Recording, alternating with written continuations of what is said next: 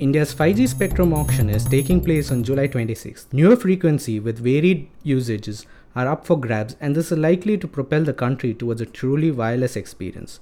Who are the telecom players in the fray? What are the spectrum bands up for grabs? And how well does India's telecom players look going into the auction? Ayushi Kar from Business Line's Mumbai Bureau tells us more. Welcome, Ayushi. Welcome to BL Context. Hi, Siddharth the spectrum auction. So, who are the players in the fray? So, presently, we have four bidders who will be participating in the upcoming auctions. You will have the three incumbents, who are your telecom operators Reliance Jio, Bharti Airtel, and Vodafone Idea. And the aim of these incumbents is to buy spectrum in order to deploy 5G services, which opens a multitude of applications for these operators. And then, just weeks ahead of the commencement of auctions, Adani Enterprises became a surprise entrant that surprised the market uh, by deciding to bid in the 5G auctions. But Adani is likely only bidding for private network services. So they are going to be buying very minimal spectrum, while your three incumbents are going to be focusing on your core 5G bands in order to set up uh, a 5G network which will allow increased voice and data services along with uh, participation in private networks as well. Adani is staying away from the mobile telephony space for now. So, Ayushi, uh, what are the spectrum bands up for grabs and their applications? Yeah. So now that question has a complicated answer. So first of all, we have the core 5G bands that are available for grabs. These are the ones that the market, analysts, public is interested in. Then you have a whole slew of bands that are available for auctions, which are in the existing 4G bands, where operators will bid in these bands to uh, in an opportunity to consolidate their spectrum holding in the existing 4G space. Then there are some bands which are, are present, which do not necessarily have the technology available to deploy telecommunications networks yet, such as the 600 megahertz band. But operators are likely not going to be bidding in these bands. So it's a mix of old and new bands, relevant and not relevant at present bands available for these auctions. The most important bands for the general audience in relation to 5G are your 26 gigahertz band or the millimeter uh, wave band, as it is called, and 3.5 gigahertz. These are the core 5G bands that are necessary for operators to set up 5G network. And 3.5 gigahertz band has globally emerged to be the prime spectrum band.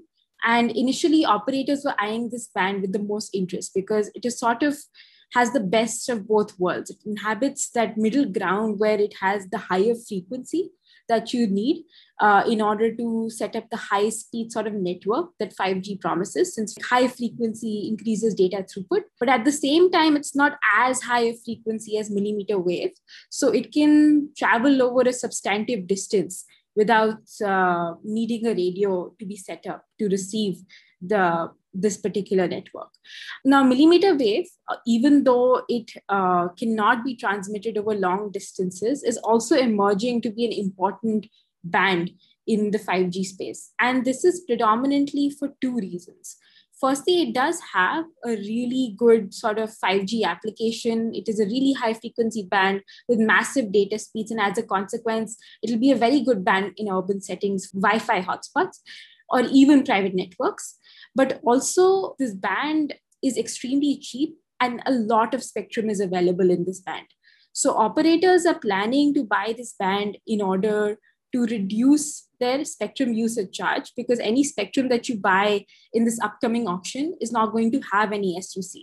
And that will automatically average out the overall SUC that operators have to pay on the sort of revenue that they collect every year. Um, now, even Adani is eyeing the millimeter wave band because they are also looking to deploy private networks in specific geographies, specific circles. So these are the two bands that are going to be sort of the most bid for in the upcoming 5G auctions.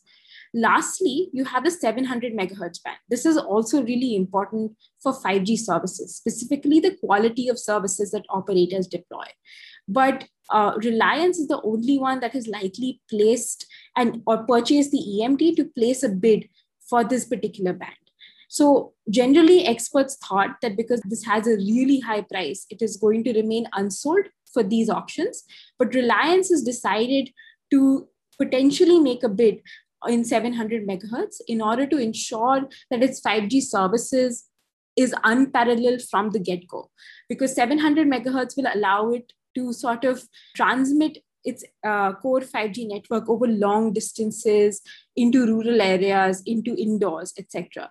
So uh, this effectively is what uh, like your 35, uh, so your 3.5 gigahertz, 26 gigahertz, and 700 megahertz are going to be the bands that analysts will be watching with the most interest, as it will tell us how operators will be deploying 5G in the future. In this spectrum auction, what is different from the last time? And how does the process pan out? Correct. So, usually in the world of, let's say, the auctions that happened in 2010s, uh, 2016 auction for 4G, the telecom spectrum auction was very, a very competitive and long affair. So, since the spectrum was scarce and we, we, uh, we were bidding on lower bands which do not have a lot of spectrum available, and the players were many from four to seven. I mean, I think in previous years you had a lot of operators. The auctions could go on for months, uh, for a month weeks on end for a month maximum, with aggressive bidding between operators hiking up prices. This time, there is not going to be an any intense one-on-one competition between operators. Experts predict that the auction will conclude in a day or two, and this is because the spectrum is plentiful in this auction, but the number of players are very small. So there is ample amount of spectrum available for every operator and the only thing that's restricting them are their own financial constraints since we know that the telecommunications industry has been going through a lot of sort of financial or revenue issues um, auctions are also not likely to go beyond one or two bids because there is likely to be no bidding war between operators. And spectrum will go on the reserve price, which is the price that is set by the TRAI, approved by the DOT uh, as to the value of the spectrum.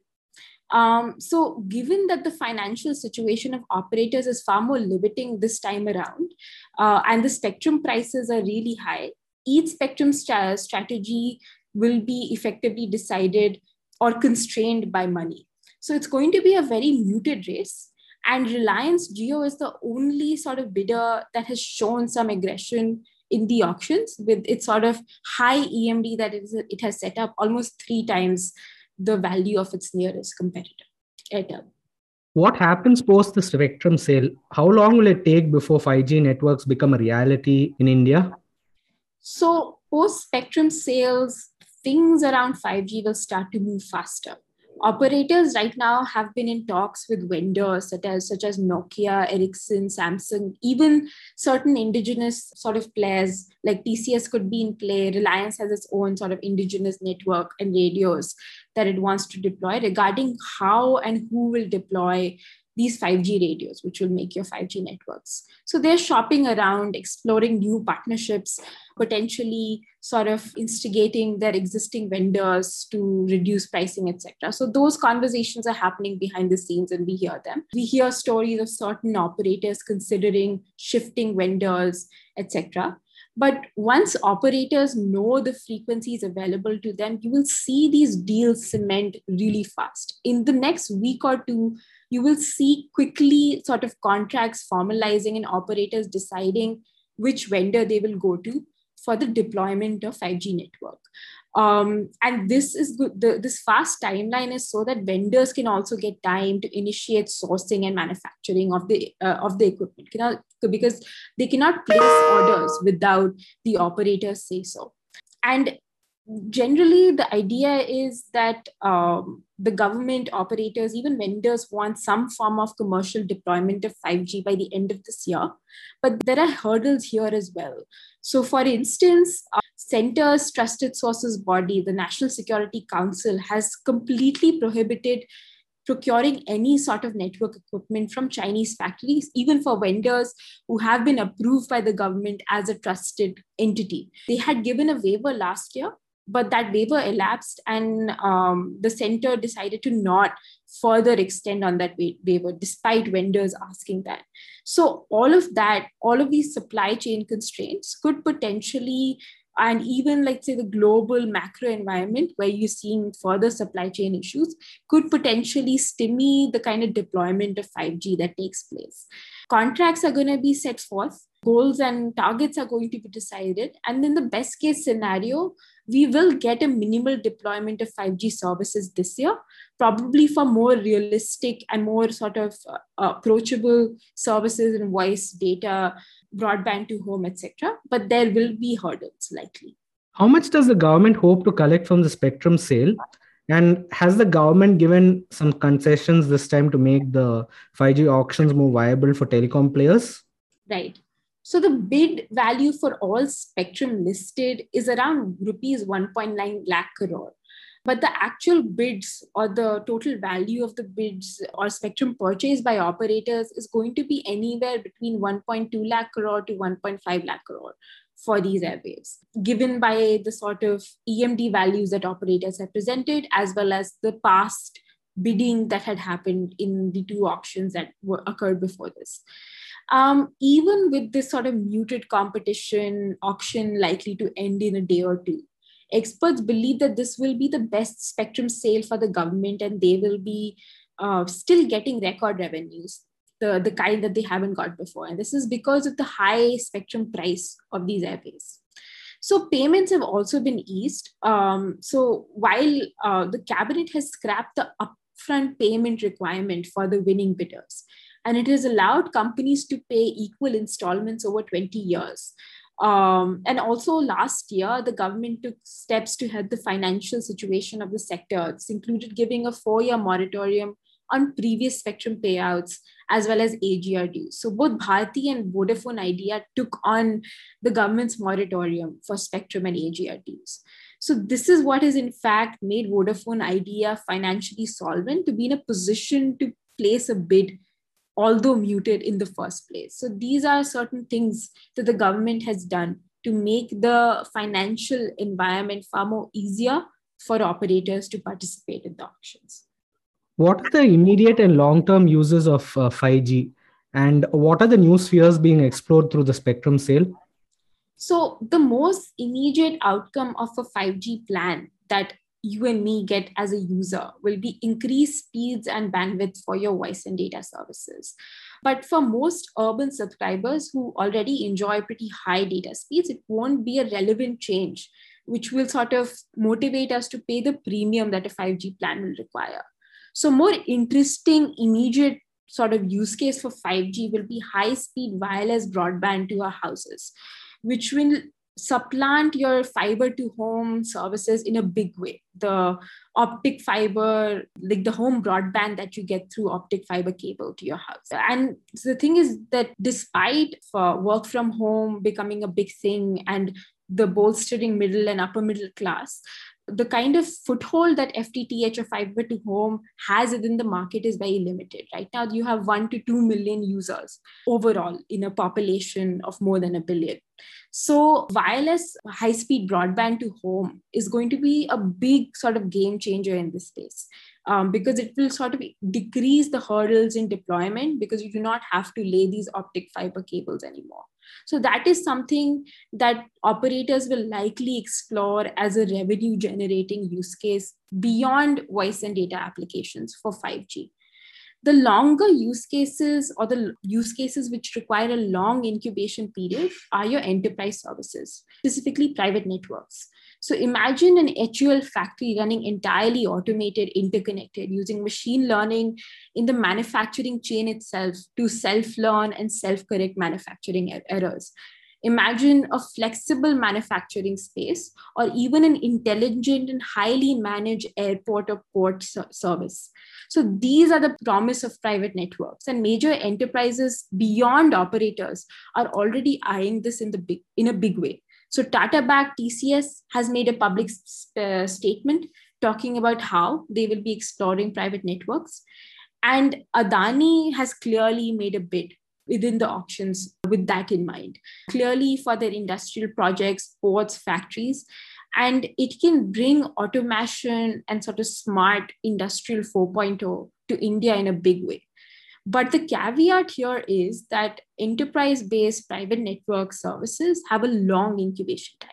Even in areas with mature 5G markets, globally only 1% of enterprise revenue for operators comes from private networks so it's not really taken a foothold globally and india is always behind uh, what the global technology trends are so in the immediate future voice data and wi-fi are likely to be where the revenue comes from 5g for the players for the next few years well going away from the topic of uh, spectrum auctions how do the telecom players stand in terms of AGR dues?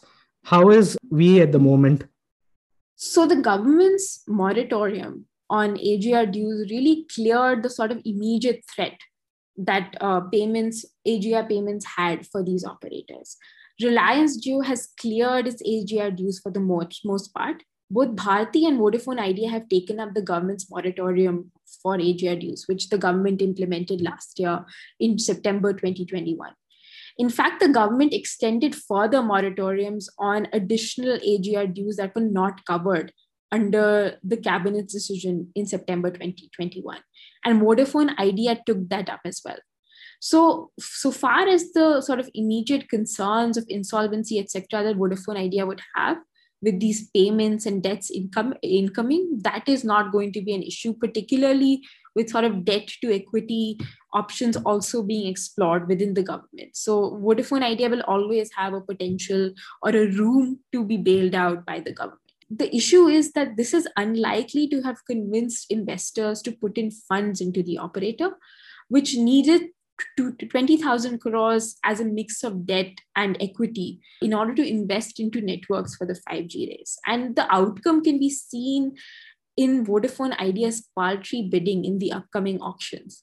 And given that they are not bidding for substantive uh, spectrum, not even high quality spectrum, it could potentially further affect uh, how investors view this company. So that would be a going concern when these AGR dues arise again after a moratorium. What is next for Vodafone Idea? Is it going to be a government run telco? We don't really know it at this point. Thanks, Ayushi. Thanks for your insights on the spectrum auction. Yeah, thanks, Siddharth.